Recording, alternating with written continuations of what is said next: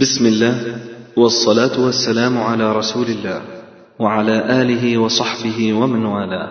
أما بعد فيسر إخوانكم في تسجيلات السلف الصالح للصوتيات والمرئيات والبرمجيات بالإسكندرية أن يقدموا لكم هذا الإصدار والذي هو بعنوان سلسلة دين الحقد والخرافة لفضيلة الشيخ الدكتور محمد إسماعيل.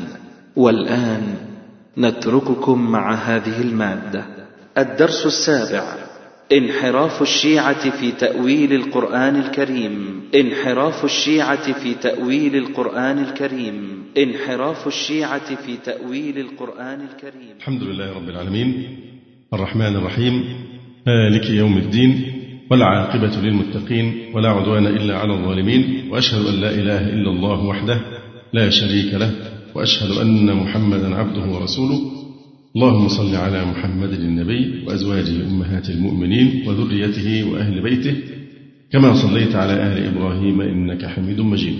أما بعد فما زلنا فيما يتعلق ببعض عقائد الرافضة التي فرقوا بها أهل الحق أهل السنة والجماعة خاصة ما بدأنا به فيما يتعلق بدعواهم تحريف القرآن العظيم. وقد ذكرنا من قبل بعض الروايات التي تشير إلى اعتقادهم في ذلك وأنها مضمنة في كتبهم التي يعتمدون عليها. بل إنهم يزعمون أنها متواترة يعني هي عندهم متواترة روايات التحريف. فهل جميع الروافض يقولون بهذه الروايات؟ يقول شيخهم المفيد الذي يصفونه بركن الإسلام وآية الله الملك العلام يقول واتفقوا. اتفقوا يعني الإمامية الجعفرية. واتفقوا على أن أئمة الضلال يقصد بهم من الصحابة رضي الله عنهم. أبو بكر وعمر وسائر الصحابة رضي الله عنهم.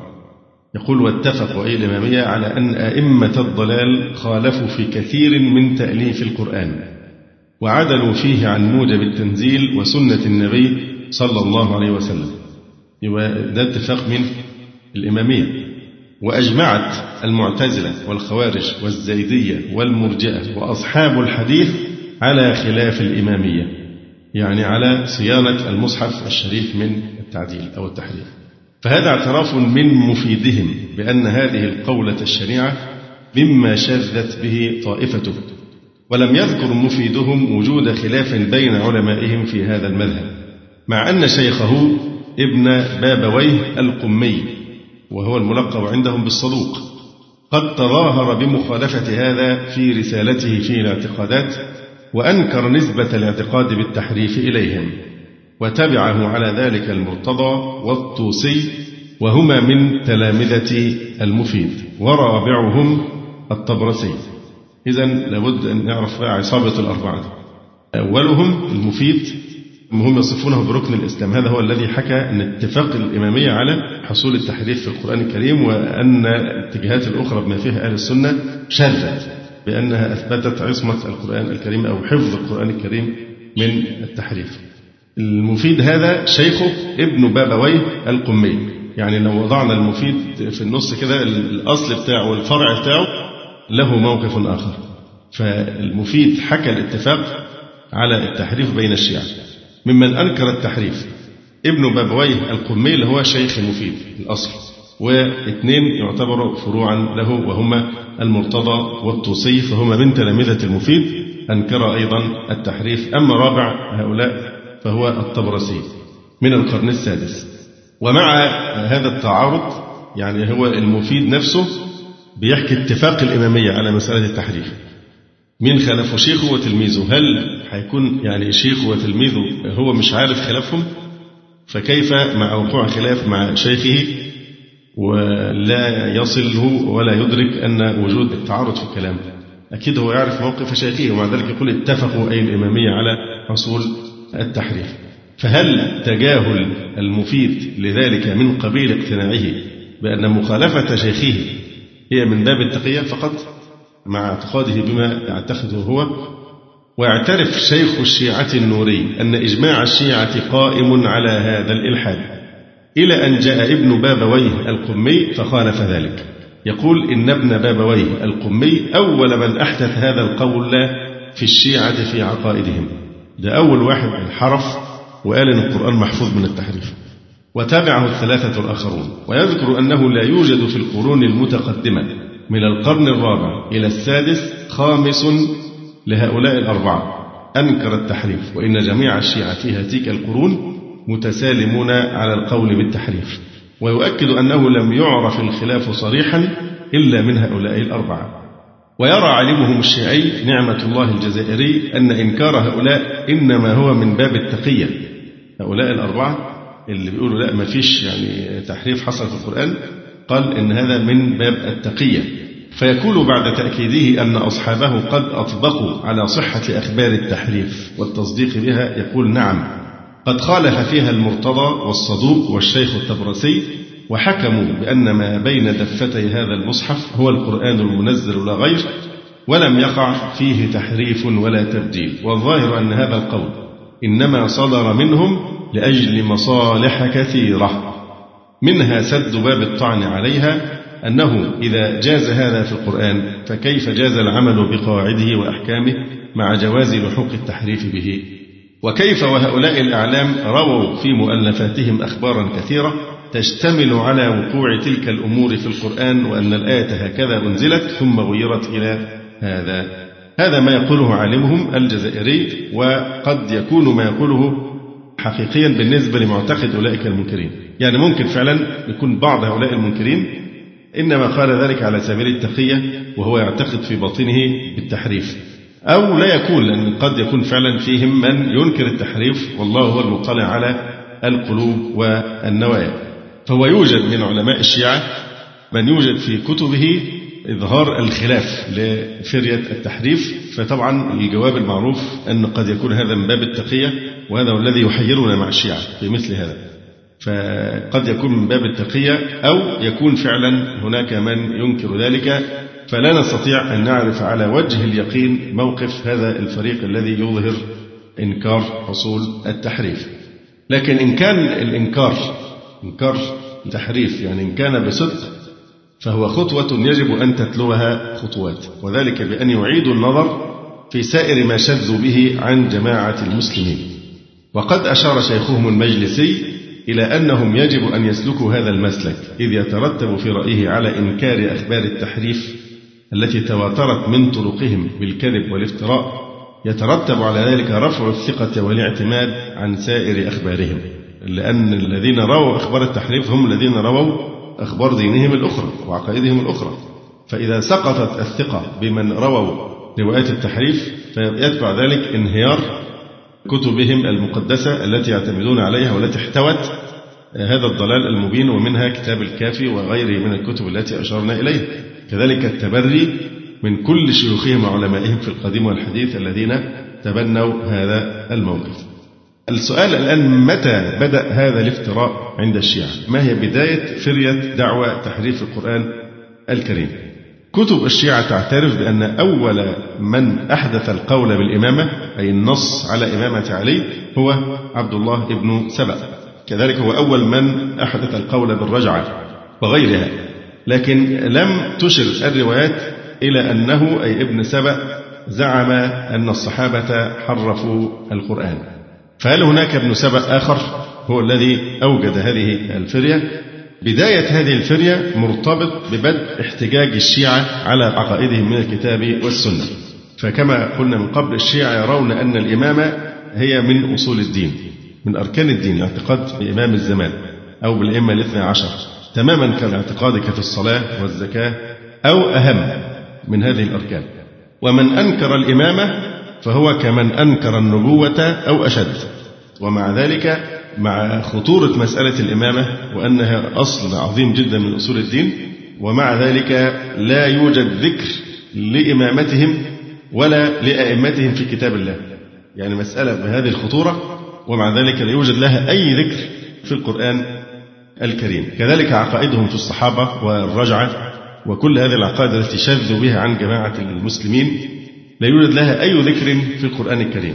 فلم يكن لهم بد إذا أرادوا أن يقيموا مذهبهم إلا أن يقولوا بهذه الفرية اخترعوا افتراء أن القرآن محرف ويكون القرآن الذي حرف هذا النصوص التي حذفت يبقى هي اللي فيها إيه؟ اللي فيها الكلام على عصمة الأئمة وعلى أن مكانة الأئمة ووجوب الإيمان بهم إلى آخر هذا الإيه؟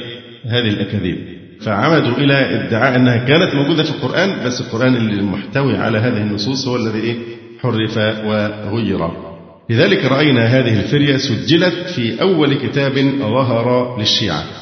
لأن الشيعة يزعمون أن أول كتاب صنف في الإسلام هو كتاب سليم ابن قيس يروون فيه عن أبي عبد الله أنه قال فيه من لم يكن عنده من شيعتنا ومحبينا كتاب سليم بن قيس الهلالي فليس عنده من أمرنا شيء ولا يعلم من أسبابنا شيئا وهو أبجد الشيعة وهو سر من أسرار آل محمد صلى الله عليه وآله. وقال المجلسي يتكلم على كتاب سليم بن قيس قال وهو أصل من أصول الشيعة وأقدم كتاب صنف في الإسلام. ثم أورد البجلسي أربع روايات لهم تفيد أن علي بن الحسين برأه الله مما يفترون عليه قرأ عليه الكتاب وقال صدق سليم. يبقى علي بن الحسين أقر بما احتواه كتاب سليم بن قيس. أيضا الكليني صاحب الكافي يعتمد على كتاب سليم بن قيس وأخرج له في عدة أبواب كباب ما جاء في الاثني عشر وباب دعائم الكفر وغيرها. كذلك الشيخ الصدوق وغيرهما. وهذا الكتاب أيضا موضع ثناء المعاصرين وخلعوا عليه الثناء والتوثيق مع أنه لم يصلهم إلا عن طريق رجل واحد فقط. يقول ابن النديم كتاب سليم بن قيس رواه عنه أبان بن أبي عياش لم يروه غيره. يبقى الكتاب العظيم أوي عندهم ده مروي عن طريق رجل واحد اللي هو أبان ابن أبي عياش وأبان ابن أبي عياش متروك عند أهل السنة متروك لا يحل روايته والكتاب طرقه مضطربة ولكنهم يقولون ما يتراءى من الاضطراب في الطريق غير قادح وهو واقع في أكثر طرق كتب أصحابنا. أيضا سليم بن قيس لا يوجد له ذكر في المراجع المعتمدة في التاريخ وفي التراجم إلا في المراجع الشيعية مع أنهم يزعمون أنه مصنف أول كتاب في الإسلام ويزعمون أنه أي سليم بن قيس أدرك عليا والحسن والحسين وعلي بن الحسين والباقر. وتوفي أيام علي بن حسين مستترا عن الحجاج أيام مولاته سنة 90 هجرية. إذا هذا الكلام لو كان حقا لكان هذا الرجل شيئا مذكورا لكن لا يوجد لهذا الرجل أثر في كتب الرجال. أما أبان ابن أبي عياش الذي روى عنه الكتاب فهو عند محدث السنة متروك كما ذكرنا. أما نصوص الكتاب ده الكلام من حيث مؤلف الكتاب ونسبته وراويه لكن من حيث محتوى الكتاب ومضمون كتاب سليم بن قيس فإن محتوى هذا الكتاب يضعه بكل جدارة في المقام الأول في كتب الباطنيين الذين يحاربون الإسلام والمسلمين. فروايات هذا الكتاب تطعن في كتاب الله وتزعم أن عليا ألف القرآن كما أنزل وأن أبا بكر وعمر رداه وقال لا حاجة لنا فيه وأنهما حرفا القرآن الكريم. هذا الكتاب أيضا نصوصه تخاطب عليا عليه السلام بأوصاف الإله. يا أول لعلي بن أبي طالب. يا أول يا آخر يا ظاهر يا باطن يا من هو بكل شيء عليم. وتقول إن هذا الوصف صدر من الشمس لعلي. يعني الشمس كانت بتكلم علي بن أبي طالب وبتقول له يا أول يا آخر يا ظاهر يا باطن يا من هو بكل شيء عليم. وإنه سمعه أبو بكر وعمر والمهاجرون والأنصار. لما سمعوا الشمس بتخاطب علي وتقول له كده فصعقوا. أبو بكر وعمر والمهاجرون سمعوا الشمس بتقول كده لعلي رضي الله عنه فصعقوا ثم أفاقوا بعد ساعات إلى أمثال هذه النصوص الباطنية. كل أمارات الكذب في سند هذا الكتاب ومتنه لم تحد من مبالغات الشيعة في مدح هذا الكتاب وتوثيقه. لكن بعض علماء الشيعة رابهم شيء في الكتاب فرأوا أنه من الواجب كشف حقيقته قبل أن يقوض أساس التشيع نفسه. طبعا اللي رابهم ليس الطعن في القرآن أو تأليه عليه أو غير ذلك من المطاعن في الإسلام إنما الأمر الذي أشكل عليهم في الكتاب أنه جعل الأئمة ثلاثة عشر. هو ده اللي خلى بعض الشيعة يشك في الكتاب. مش إن هو طعن في القرآن ولا إن هو أله عليا ولا كذا اللي خلاه يرتاب وينقدح في صدره شيء من الشك هو أن الكتاب جعل الأئمة ثلاثة عشر وليس اثني عشر. وتضمن نصا يكشف وضعه لمخالفته حقائق التاريخ. يعني في نص في هذا الكتاب كتاب سليم بن قيس يدل على أنه كتاب إيه؟ موضوع لأنه يخالف حقائق التاريخ. إذ في هذا الكتاب كتاب سليم بن قيس نص بأن محمد بن أبي بكر وعظ أباه عند الموت لأنه غصب الإمامة من علي. محمد بن أبي بكر وعظ أباه يعني كان بيعاتب أباه أبا بكر رضي الله تعالى عنه وهو في سياق الموت. لماذا هو غصب الخلافة من علي؟ وكان يعنفه على ذلك ويعاتبه على ذلك ويعظه في هذا الغصب للإمامة من علي. طيب محمد بن أبي بكر ولد في سنة حجة الوداع فكيف يعظ أباه وعمره ثلاث سنوات؟ في الوقت اللي هو مات أبو أبو بكر رضي الله فيبقى هو ولد في حجة الوداع وبيوعظ أبوه عنده ثلاث سنين. وفاهم بقى الخلافة وأن أبوه غصب الخلافة من عليه فطبعا خبر يدل على أن هذا الكتاب يعني مزور. فمن قائل من الشيعة الوجه عندي الحكم بتعديل المشار إليه والتوقف في الفاسد من كتابه. فكيف يخرجوا من المأزق؟ فبعض الشيعة قالوا تعليقا على الحادثتين دول وجود إن الأئمة 13 وإن محمد بن أبي بكر وعظ أباه وهو في سياق الموت وكان عنده ثلاث سنوات. انظر إلى الجواب. بعض علماء الشيعة بيقول إيه؟ الوجه عندي الحكم بتعديل المشار إليه. يعني سليم بن قيس رجل عدل ويؤخذ كلامه لكن نتوقف في الفاسد من كتابه. الأشياء الفاسدة في كتابه نتوقف. ومن قائل إن الكتاب موضوع وضعه أبان ابن أبي عياش ومنهم من قام بتعديل الكتاب ليتلائم والمنطق الشيعي. وأشار الخوان ساري إلى التغير في الكتاب. قال لا ده هو النص ده بتاع محمد بن أبي بكر ده حصل فيه تغيير وتحريف هو أصله إن عبد الله بن عمر وعظ أباه عند الموت مش محمد بن إيه؟ ابن أبي بكر. طبعا دعوة يعني مجرد دعوة لا يعجز عنها أي كذاب. إذا هذه الوقفة عند كتاب سليم بن قيس هي ضرورية لمحاولة اكتشاف الأيدي السبائية فالآراء السبائية التي نقلت منسوبة لابن سبأ في كتب الشيعة. لم تذكر أن من آراء ابن سبأ فرية القول بأن الصحابة حرفوا القرآن. لم يتجرأ ابن سبأ على إشاعة هذه الفرية ولم يقل إن الصحابة حرفوا القرآن لأنه كان سرعان ما ينكشف. فعدل عنها إلى القول بأن هذا القرآن جزء من تسعة أجزاء. ندلف الآن إلى صورة أخرى من الصور التي توجع القلب. وما كنت أود أن نقف مثل هذه الوقفة ولكن يعني هذا قدرنا ومقتضى أن إحنا بندرس كلاما موثقا. طبعا كما تعرفون الكتاب هنا كتاب مسألة التقريب بين أهل السنة والشيعة للدكتور ناصر بن عبد الله بن علي القفاري من مجلدين. كتاب معتمد فقط على مراجع الشيعة. يعني ما من كلمة تنسب إليهم إلا وفي الهامش معزوة إلى كتبهم.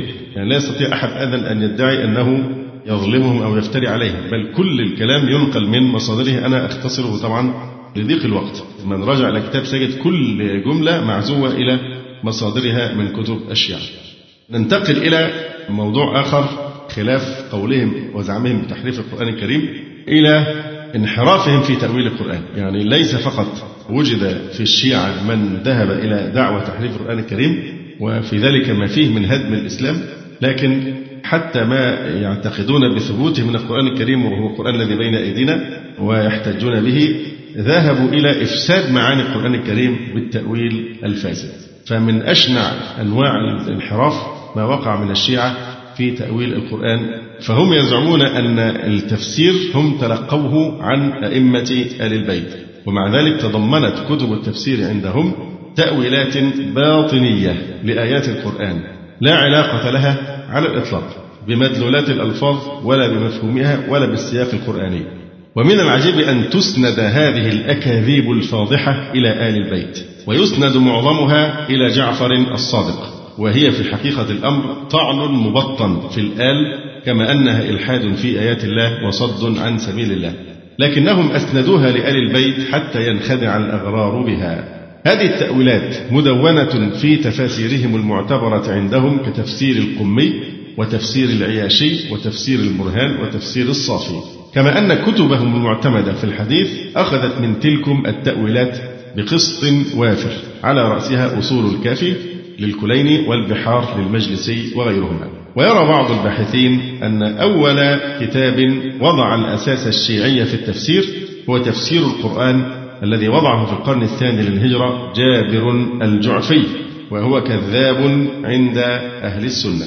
فكان هذا نواة لتفسير شيعي سرعان ما اتسع وأغرق في باطنيته. فيما يلي نذكر أمثلة وشواهد لهذه التأويلات قد يكون فيها بعض الإطالة ولكن الغرض من ذلك أن نتبين هل هذه التأويلات تمثل ظاهرة عامة وقاعدة مضطردة في كتبهم الأصيلة؟ أم هي روايات شاذة وضعيفة ومندسة في كتبهم ولا تمثل المسار العام والاتجاه الأساسي في التفسير الشيعي؟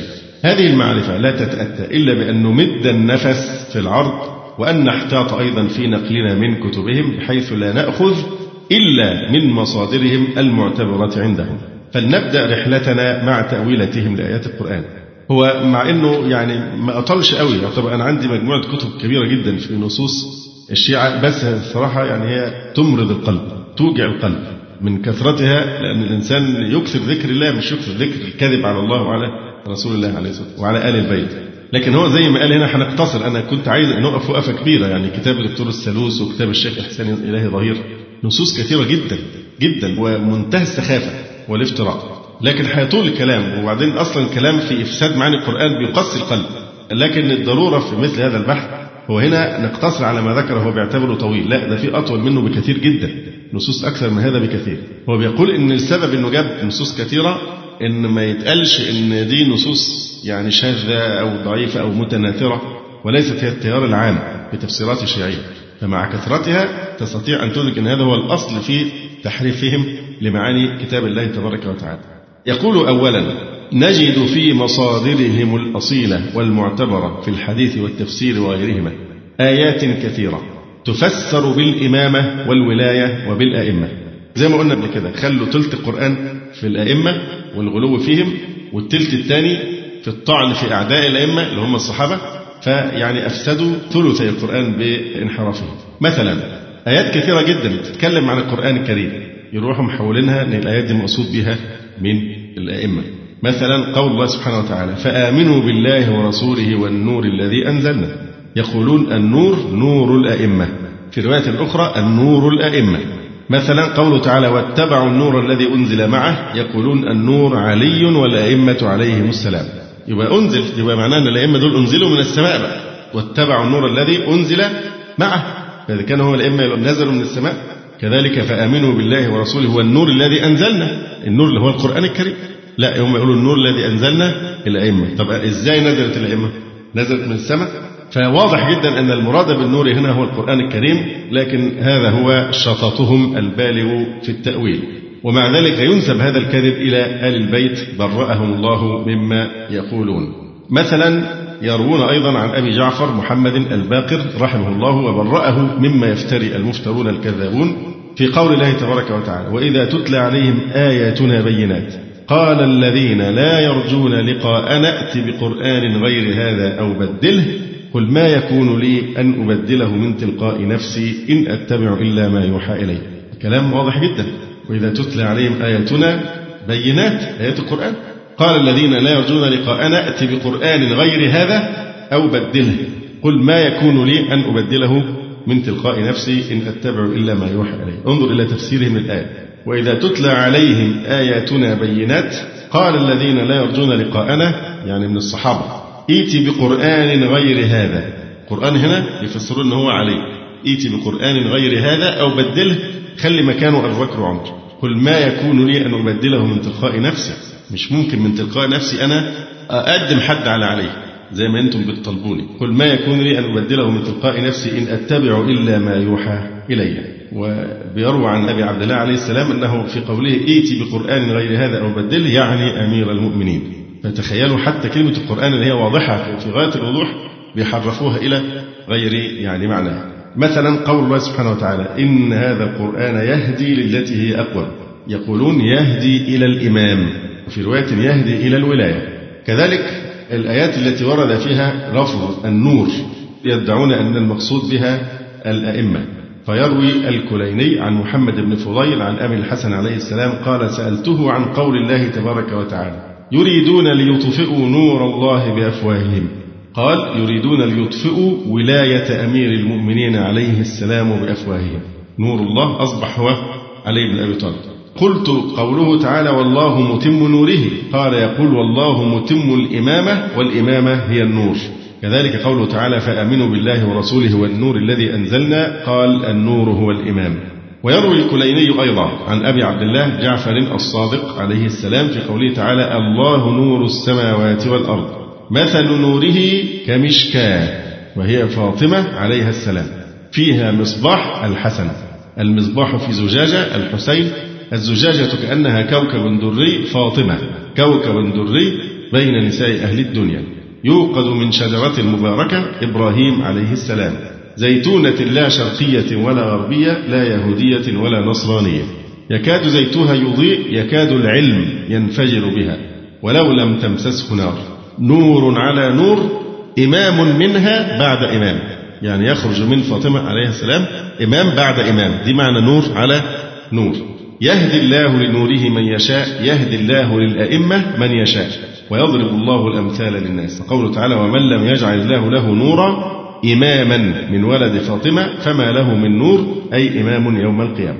وكما أول ما جاء عن القرآن والنور بالإمامة يؤولون ما جاء في كتاب الله من النهي عن الشرك والكفر يؤولونه بالشرك في ولاية علي أو الكفر بولاية علي. ويؤولون ما جاء في عبادة الله وحده واجتناب الطاغوت بولاية الأئمة والبراءة من أعدائه من ذلك عن أبي جعفر عليه السلام قال ما بعث الله نبيا قط إلا بولايتنا والبراءة من عدونا.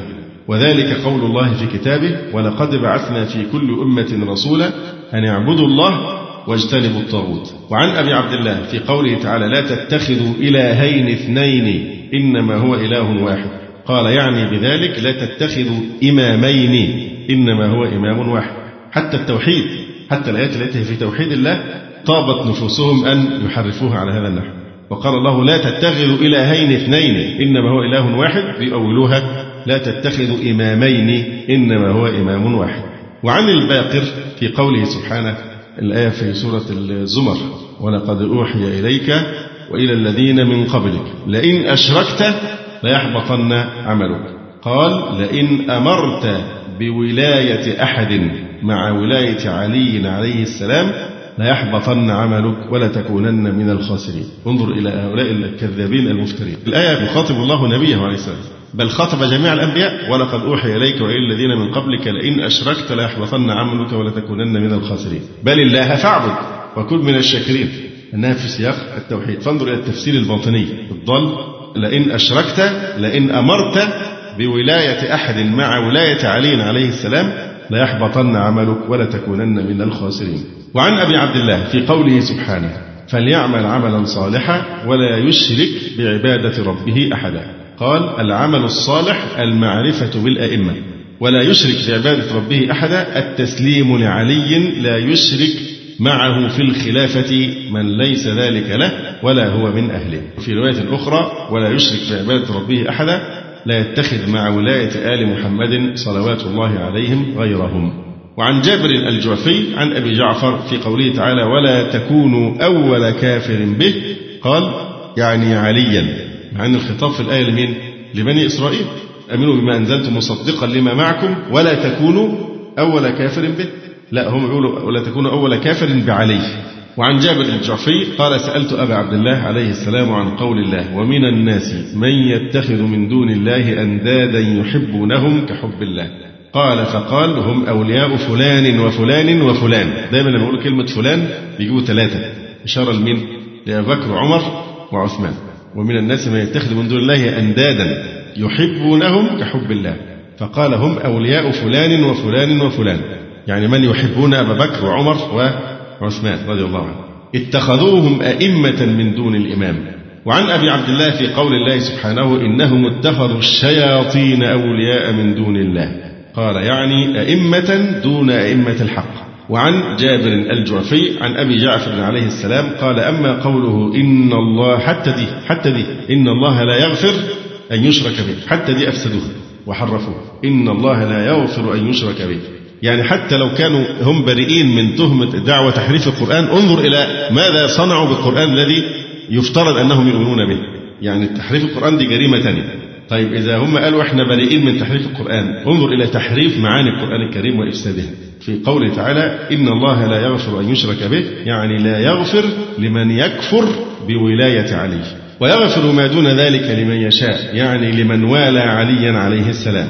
والروايات في هذا الباب كثيرة وهي محاولة لهدم الأصل الأول في الإسلام وهو التوحيد وإعطاء الشرك صفة الشرعية وهي محاولة خطيرة لتفسير التوحيد والشرك والكفر بغير معانيها الحقيقية. طيب مجموعة أخرى بقى من الآيات، الآيات الواردة في الصلاة. أي آية فيها كلمة الصلاة مقصود بها الأئمة والإمامة. فعن زرارة عن عبد الرحمن بن كثير عن أبي عبد الله عليه السلام في قوله: حافظوا على الصلوات والصلاة الوسطى وقوموا لله قانتين. هيقولوا إيه فيها دي كمان؟ حافظوا على الصلوات والصلاة الوسطى صلاة العصر. وقوموا لله قانتين. فيها حاجة محتملة يعني؟ انظر إلى ما قال. الصلوات حافظوا على الصلوات. رسول الله وأمير المؤمنين والحسن والحسين. والوسطى أمير المؤمنين يعني علي. وقوموا لله قانتين أي طائعين للأئمة. وعن أبي جعفر في قوله سبحانه ولا تجهر بصلاتك ولا تخافت بها. ولا تجهر بصلاتك يعني ولا تجهر بولاية علي ولا بما أكرمته بها حتى آمرك بذلك. ولا تخافت بها يعني لا تكتمها عليا وأعلم ما كرمته به. وابتغ بين ذلك سبيلا. يقول تسألني أن آذن لك أن تجهر بأمر علي بولايته؟ فأذن له بإظهار ذلك يوم غدير خم. وعن أبي عبد الله في قوله سبحانه وأقيموا وجوهكم عند كل مسجد. قال يعني الأئمة. هذه بعض تأويلاتهم لآيات الصلاة وقد مضى تأويلهم للأعمال الصالحة بأنها الإمامة. فليعمل عملا صالحا يعني بذلك الإمامة. فالعمل الصالح عندهم هو المعرفة بالأئمة. أي نعم. كذلك في نفس الشيء في الآيات التي فيها ذكر الحج مثل قوله تعالى ثم ليقضوا تفثهم. قالوا التفث لقاء الإمام وغير ذلك مما لا يتسع المقام الاستيعابي حتى إن المجلسي عقد بابا في البحار وهو من كتبهم المعتمدة بعنوان باب أنهم يعني الأئمة الصلاة والزكاة والحج والصيام وسائر الطاعات وأعداؤهم الفواحش والمعاصي في بطن القرآن. يعني المعنى الباطني للقرآن أي آية فيها الصلاة والزكاة والحج والصيام وكل الطاعات والأعمال الصالحة دي مقصود بها مين؟ الأئمة في المعنى الباطني مش المعنى الظاهري أما أعداؤهم أبو بكر وعمر وعثمان والصحابة فدول المقصودين بكلمة الفواحش والمعاصي في بطن القرآن أيضا من ذلك ما ورد في كتاب الله عن المؤمنين وولاة الأمر وأهل الذكر وآيات الله الكونية ومخلوقاته وآلائه ونعمه وغيرها يؤولون ذلك كله بالأئمة الاثني عشر. فمن ذلك ما ورد في المؤمنين من أوصاف يقصرونها على الأئمة. فيقولون عن ابن أذينة عن بريد ابن معاوية العجلي قال سألت أبا جعفر عن قول الله عز وجل يا أيها الذين آمنوا اتقوا الله وكونوا مع الصادقين. قال إيانا عنا يقصد أهل البيت أو الأئمة. وعن أبي الحسن الرضا قال سألته عن قول الله عز وجل اتقوا الله وكونوا مع الصادقين. قال الصادقون الأئمة والصديقون بطاعتهم. وعن أبي ولاد قال سألت أبا عبد الله عليه السلام عن قول الله عز وجل الذين آتيناهم الكتاب يتلونه حق تلاوته أولئك يؤمنون به. قال هم الأئمة عليهم السلام. كذلك زعموا أن أبا جعفر سئل عن قوله تعالى ثم أورثنا الكتاب الذين اصطفينا من عبادنا فمنهم ظالم لنفسه ومنهم مقتصد ومنهم سابق بالخيرات بإذن الله. قال السابق بالخيرات الإمام والمقتصد العارف للإمام والظالم لنفسه الذي لا يعرف الإمام وغير ذلك كثير. أيضا عندهم أن الأئمة هم أهل الذكر وهم الراسخون في العلم وهم الذين أوتوا العلم. فهذا ما زعموه أيضا في قوله تعالى فاسألوا أهل الذكر إن كنتم لا تعلمون يزعمون أن الرسول عليه السلام قال الذكر أنا والأئمة أهل الذكر كذلك قوله وإنه لذكر لك ولقومك وسوف تسألون. قال أبو جعفر عليه السلام نحن قومه ونحن المسؤولون. كذلك في قوله تعالى وما يعلم تأويله إلا الله والراسخون في العلم. ينسبون إلى أبي عبد الله. قال نحن الراسخون في العلم ونحن نعلم تأويله وعنه الراسخون في العلم أمير المؤمنين والأئمة من بعده. كذلك أيضا بل هو آيات بينات في صدور الذين أوتوا العلم هم الأئمة عليهم السلام خاصة. أيضا الأئمة وشيعتهم الذين يعلمون وهم أولو الألباب. قل هل يستوي الذين يعلمون والذين لا يعلمون؟ قال أبو جعفر إنما نحن الذين يعلمون والذين لا يعلمون عدونا وشيعتنا أولو الألباب. أيضا الأئمة هم نعمة الله. ألم تر الذين بدلوا نعمة الله كفرا وأحلوا قومهم دار البوار يزعمون أن أمير المؤمنين قال نحن النعمة التي أنعم الله بها على عباده وبنا يفوز من فاز يوم القيامة. أيضا يزعمون أن أبا عبد الله تلا هذه الآية فاذكروا آلاء الله. قال أتدري ما آلاء الله؟ قلت لا. قال هي أعظم نعم الله على خلقه وهي ولايتنا أيضا الأئمة هم آيات الله. كذبوا بآتنا كلها يعني كذبوا بالأوصياء كلهم. وهم النبأ العظيم. الأئمة هم النبأ العظيم. عن أبي حمزة عن أبي جعفر عليه السلام قال قلت له جعلت في ذاك. إن الشيعة يسألونك عن تفسير هذه الآية. عما يتساءلون عن النبأ العظيم. قال ذلك إلي. إن شئت أخبرتهم وإن شئت لم أخبرهم. ثم قال لكن أخبرك بتفسيرها. عما يتساءلون قال فقال هي في أمير المؤمنين صلوات الله عليه. كان أمير المؤمنين صلوات الله عليه يقول ما لله عز وجل آية هي أكبر مني ولا لله من نبأ أعظم مني. والنبأ العظيم هو من علي بن أبي طالب. كذلك منه آيات محكمات هي أمير المؤمنين والأئمة. وأخر متشابهات فلان وفلان وفلان. ثلاثة. وأخر متشابهات أبو بكر وعمر وعثمان. فأما الذين في قلوبهم زيغ أصحابهم وأهل ولايتهم فيتبعون ما تشابه منه ابتغاء الفتنة وابتغاء تأويله. أيضا هم العلامات التي ذكر الله في كتابه وعلامات وبالنجم هم يهتدون. قال النجم رسول الله والعلامات هم الأئمة عليهم السلام. أيضا هم الطريقة المذكورة في قوله وأن لو استقاموا على الطريقة. لأسقيناهم ماء غدقا؟ يعني لو استقاموا على ولاية علي بن أبي طالب أمير المؤمنين والأوصياء من ولده عليهم السلام. وتأويلهم لكثير من آيات القرآن بالإمامة والأئمة يربو على الحصر وكأن القرآن لم ينزل إلا فيهم. بل تأويلهم للآيات بالإمامة والأئمة تجاوز حدود الشرع والعقل ونزل إلى درك من العته والبله لا تفسير له سوى أنه محاولة للهزء والسخرية بآيات الله. حتى إنهم يقولون إن الأئمة هم النحل. في قوله تعالى وأوحى ربك إلى النحل. ولذلك عقد المجلسي بابا بعنوان باب نادر في تأويل النحل بهم. طبعا كل الكلام ده معزو إلى مراجعهم بالجزء والصفحة وهم الحفدة. في قوله وجعل لكم من أزواجكم بنين وحفدة. وعلي هو سبيل الله. في قوله ويصدون عن سبيل الله يعني عن علي. وهو الحسرة على الكافرين. في قوله وإنه لحسرة على الكافرين. وهو حق اليقين في قوله عز وجل وإنه لحق اليقين. وهو الصراط المستقيم. اهدنا الصراط المستقيم يعني عليا عليه السلام. وهو الهدى في قوله فمن تبع هداي فلا خوف عليهم ولا هم يحزنون. والأئمة هم الأيام والشهور. كلام مجانين الحقيقة الأئمة هم الأيام والشهور. فشيخهم المجلسي عقد بابا بعنوان باب تأويل الأيام والشهور بالأئمة عليهم السلام. وهذه الروايات في أن الأئمة هم الأيام والشهور مش كده بس؟ الأئمة هم بنو إسرائيل. في قوله سبحانه يا بني إسرائيل وهم الأسماء الحسنى التي يدعى الله بها. فيروون عن الرضا عليه السلام قال إذا نزلت بكم شدة فاستعينوا بنا على الله.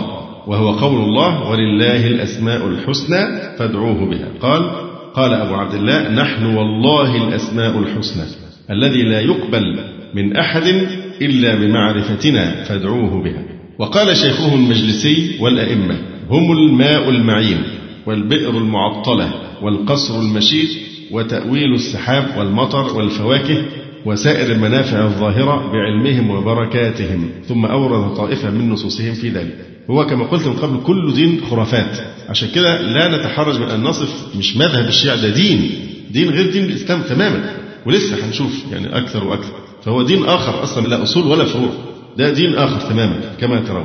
أيضا من ذلك تأويلهم بقى على الجانب الآخر. تأويلهم للآيات الواردة في الكفار والمنافقين بأن المقصود بهم والعياذ بالله خيار صحابة رسول الله صلى الله عليه وسلم. وعلى رأسهم خليفتاه ووزيراه وصهراه وحبيباه أبو بكر وعمر رضي الله تعالى عنهما.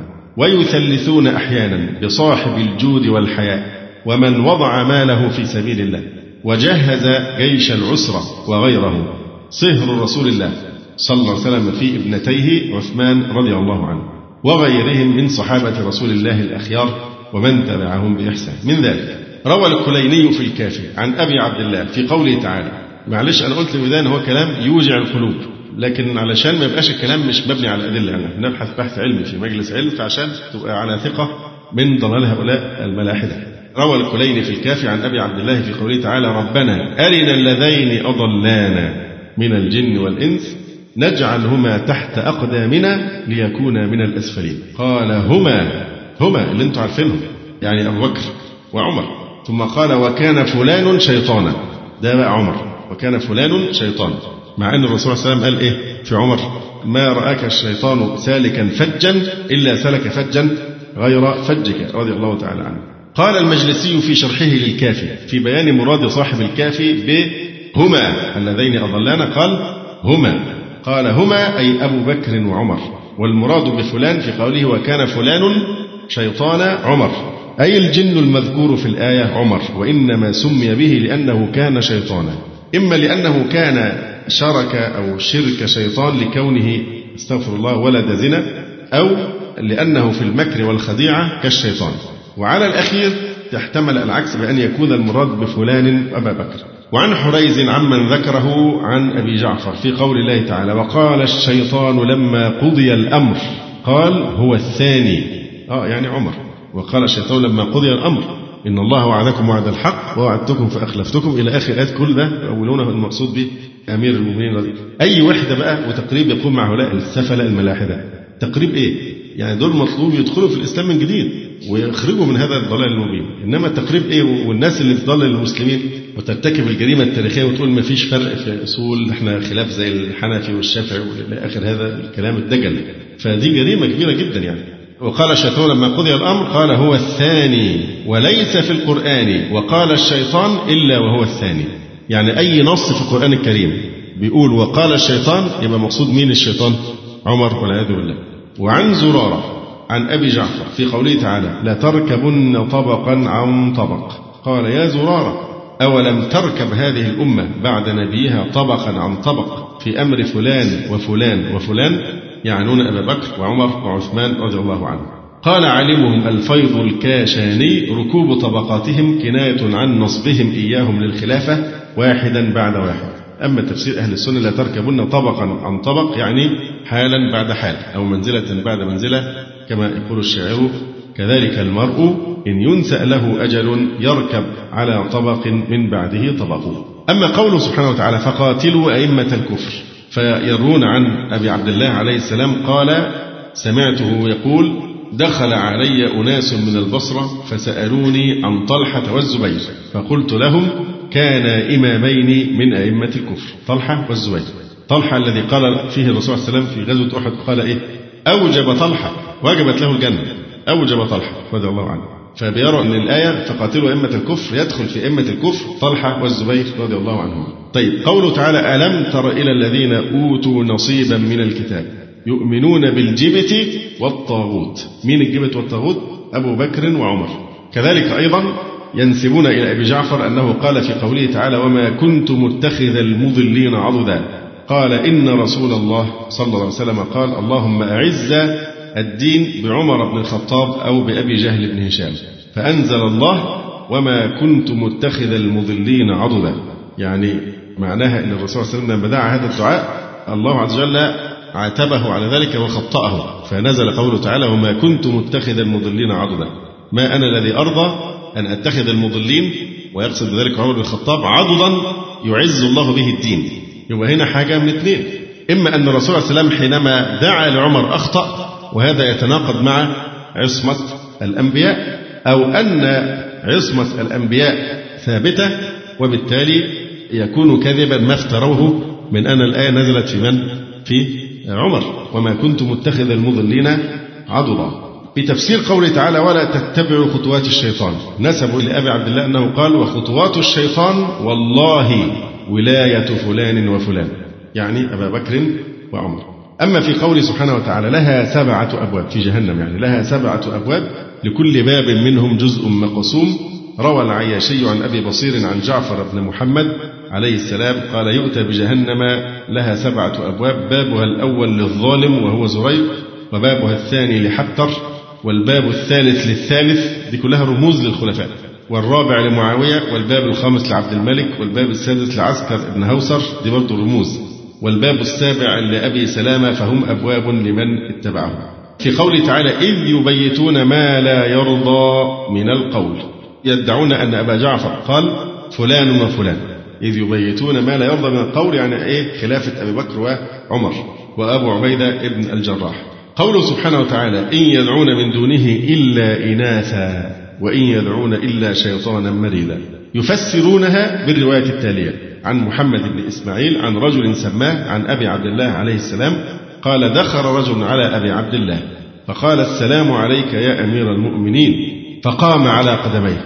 انزعج. إزاي بيقول لأمير المؤمنين؟ هو من الأئمة بس هو خاطبه كلمة أمير المؤمنين. فقام على قدميه فقال مه يعني أسكت. هذا اسم لا يصلح إلا لأمير المؤمنين عليه السلام. الله سماه به.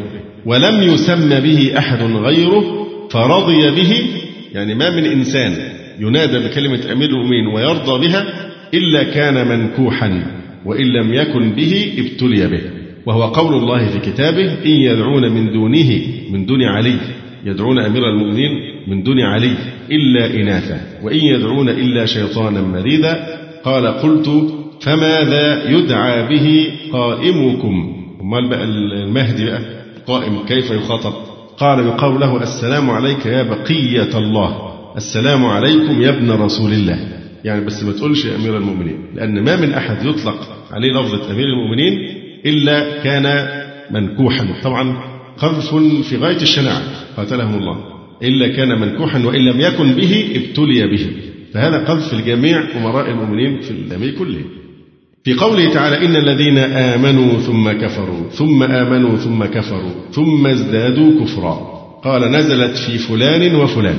يعنون بذلك أبا بكر وعمر رضي الله عنهم آمنوا برسول الله في أول الأمر ثم كفروا حين عرضت عليهم الولاية حيث قال من كنت مولاه فعلي مولاه. ثم آمنوا بالبيعة لأمير المؤمنين عليه السلام حيث قالوا له بأمر الله وأمر رسوله فبيعوه ثم كفروا حيث مضى رسول الله صلى الله عليه وآله فلم يقروا بالبيعة ثم ازدادوا كفرا بأخذهم من بايعوه بالبيعة لهم فهؤلاء لم يبق منهم من الإيمان شيء.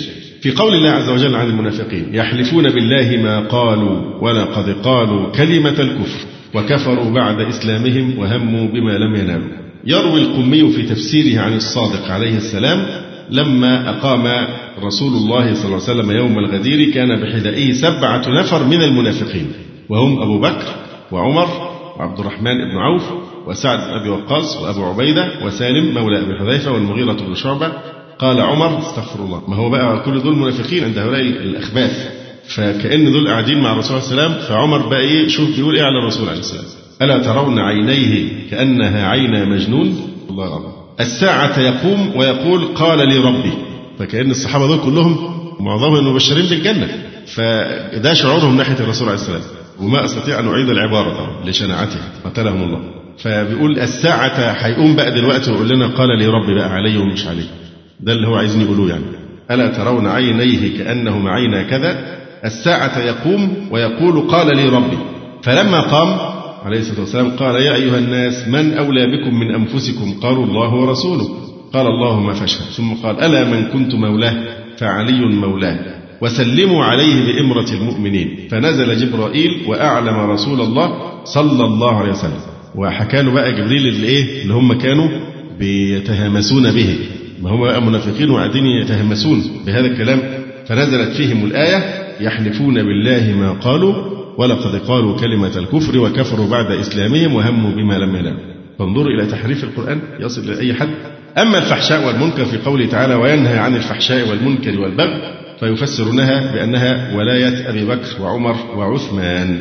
فيروون عن أبي جعفر بالإسناد الكاذب أنه قال وينهى عن الفحشاء الأول والمنكر الثاني والبغي الثالث.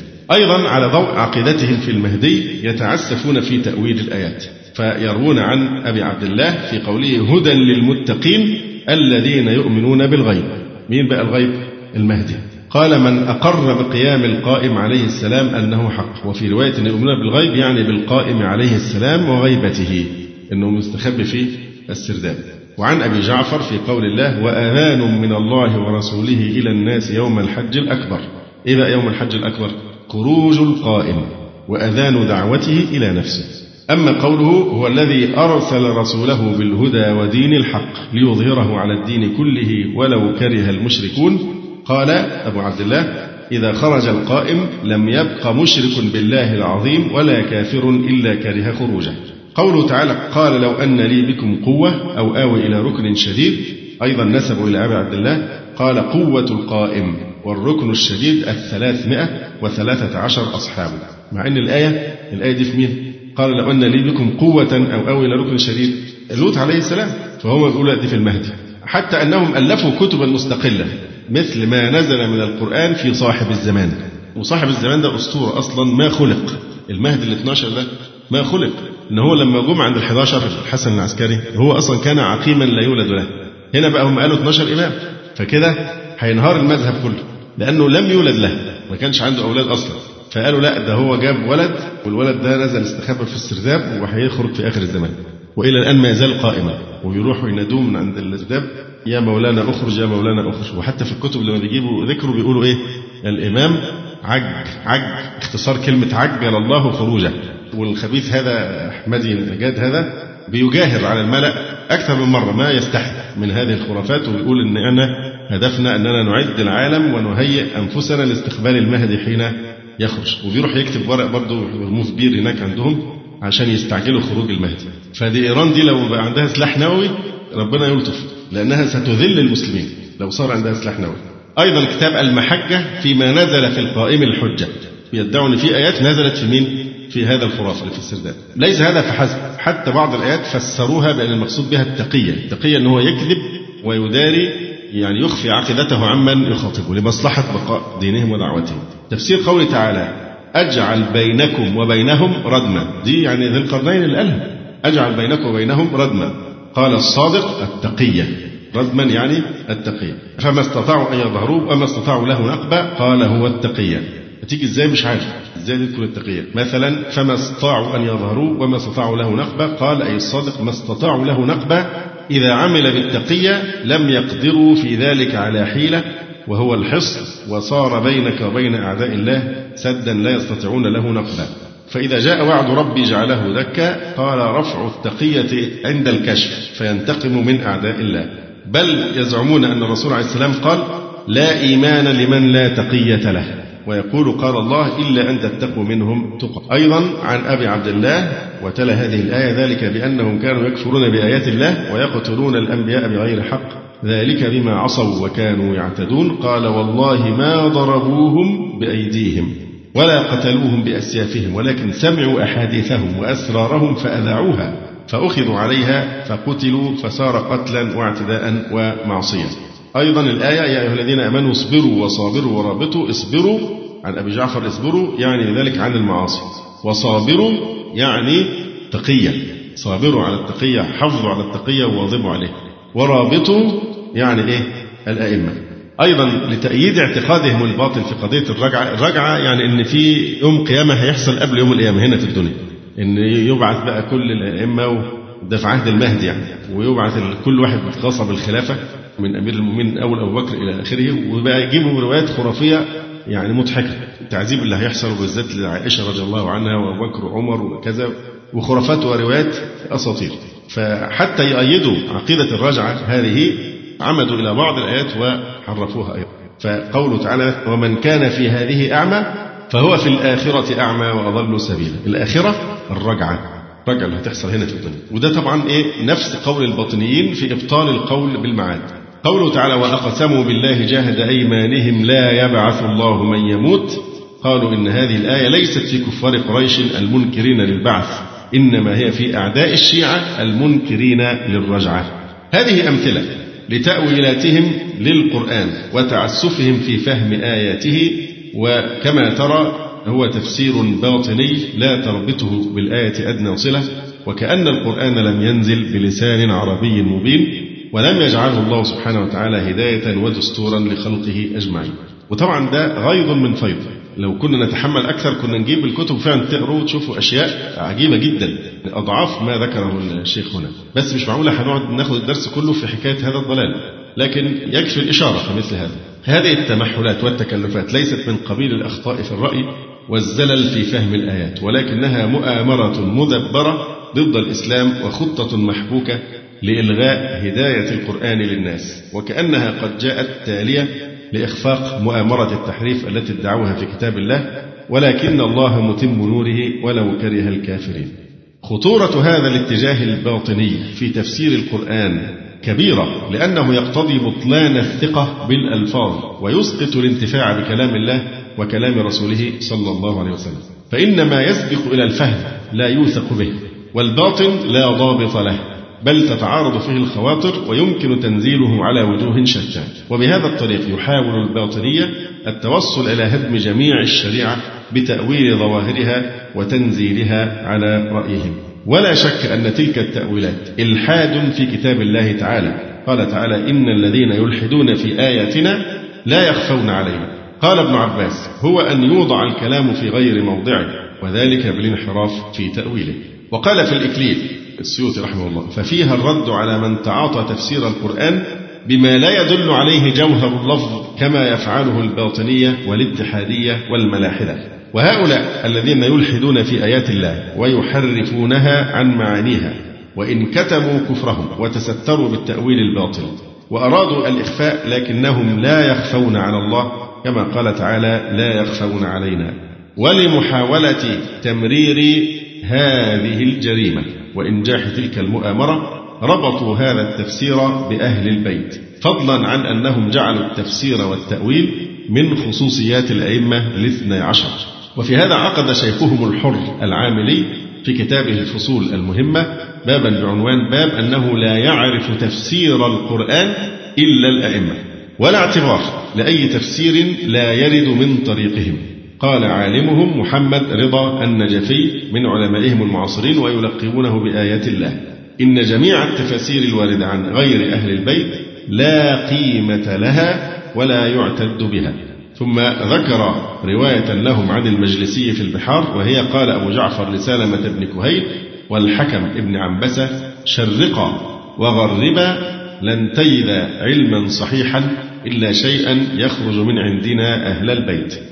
ثم يزعمون أن جابرا روى عن أبي عبد الله عليه السلام قال يا جابر إن للقرآن بطنا وللبطن ظهر. ثم قال يا جابر وليس شيء أبعد من عقول الرجال منه أن الآية لا تنزل أولها في شيء وأوسطها في شيء وآخرها في شيء وهو كلام متصل يتصرف على وجوه أيضا كما قلنا التفسير عندهم له ظاهر وباطن والجميع معتبر. مثل قوله ثم ليقضوا تفثهم قالوا هو لقاء الإمام.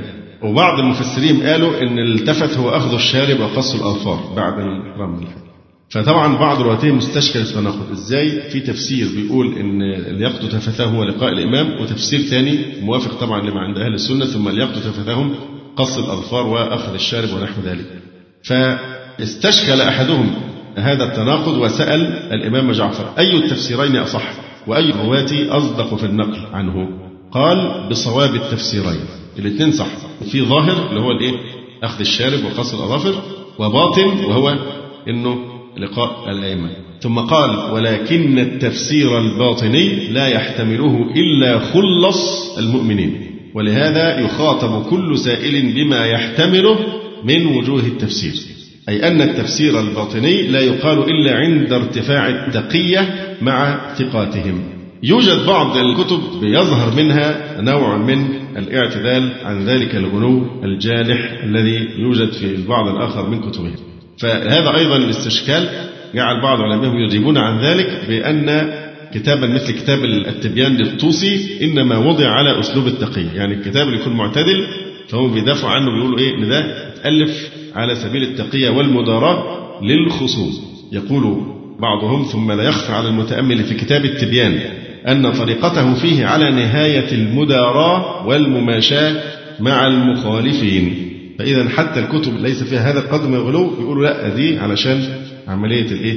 تقية فيعتبرون تفسير الطوسي وأمثاله من التفاسير التي هي ألفت للخصوم والتزمت بروح التقية لتبشر بالعقيدة الشيعية بين غير الشيعة.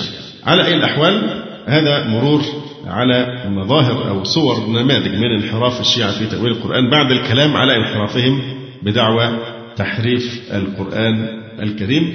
وما زال في الكتاب الكثير ما يتعلق أيضا بما يطعن في القرآن الكريم أو بما يعدد مصادر الوحي كدعواهم تنزل كتب إلهية على الأئمة وهم يدعون في ذلك نزول ما يسمى بمصحف فاطمة ولوح فاطمة ودعواهم نزول اثني عشر صحيفة من السماء تتضمن صفات الأئمة وغير ذلك من طاماتهم. إن شاء الله نستكملها فيما بعد. أقول قولي هذا واستغفر الله لي ولكم. سبحانك اللهم ربنا وبحمدك أشهد أن لا إله إلا أنت أستغفرك وأتوب وفي الختام تقبلوا تحيات إخوانكم في تسجيلات السلف الصالح بالإسكندرية. هاتف رقم صفر ثلاثة فاصل أربعة تسعة أربعة سبعة ستة خمسة اثنان والتليفون محمول صفر عشرة واحد ستة أربعة واحد تسعة ثمانية صفر والسلام عليكم ورحمة الله وبركاته